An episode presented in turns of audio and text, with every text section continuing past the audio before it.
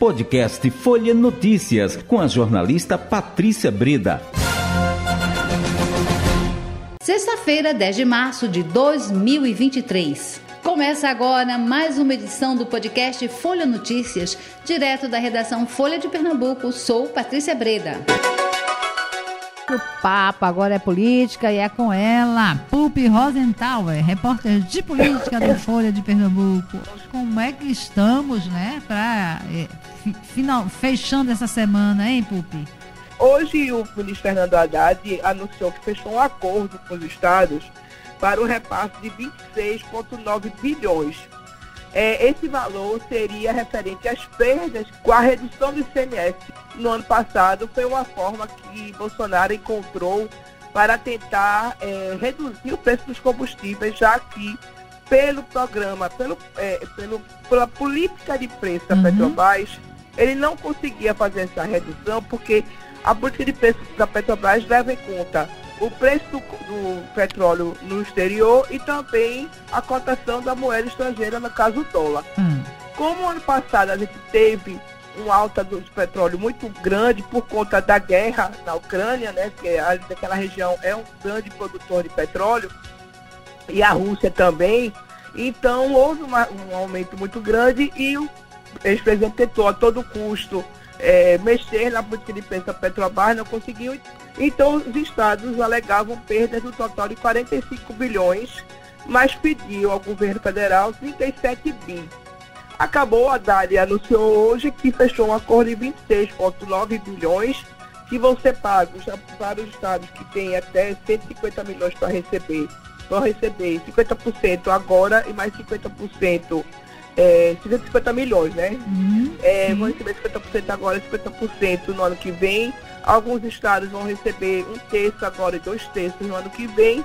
E os estados que estão em regime é, de fiscal, de, com acordo fiscal que foi feito de dívidas, vai ter o abatimento também no pagamento das dívidas. É, é muita polêmica, né? Uma é atrás da polêmica, outra. É muita polêmica, né? A gente diz que tudo está nas cordas, né? Porque não, as coisas não estão acontecendo e tenta emplacar uma pauta positiva, mas vem uma outra bomba, vem uma bomba de cá, uma bomba de lá. É, mas vamos em frente, né? Vamos, vamos embora. Vamos em frente. É. Outra, outra questão, Patrícia, que hoje também é, a, a Procuradoria-Geral da República, a Vice-Procuradora-Geral da República, Lindôra Araújo, ela fez uma... Ela, fez um, ela emitiu um parecer para o Supremo Tribunal Federal, dizia, colocando contra a investigação dos, de alguma tentativa de ataque à democracia por parte do ex-presidente naquela reunião que aconteceu em julho de dois mil e vinte e dois, sim, entre eles os embaixadores, para mostrar que o sistema eleitoral brasileiro não era seguro.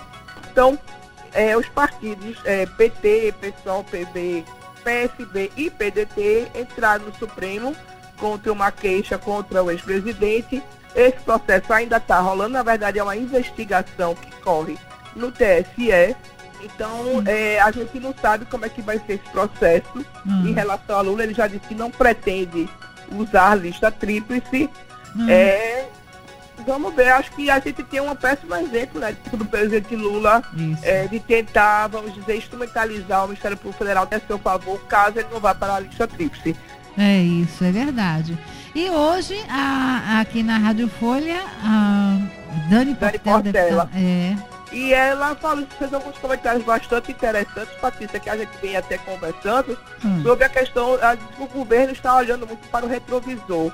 Uhum. Também recebeu um desmentido do P S B sobre a questão das contas, que ela volta a dizer que as, recebeu um déficit muito é, significativo, quando, na verdade, o próprio Secretaria da Fazenda já tinha dito oficialmente que não havia nenhum déficit significativo.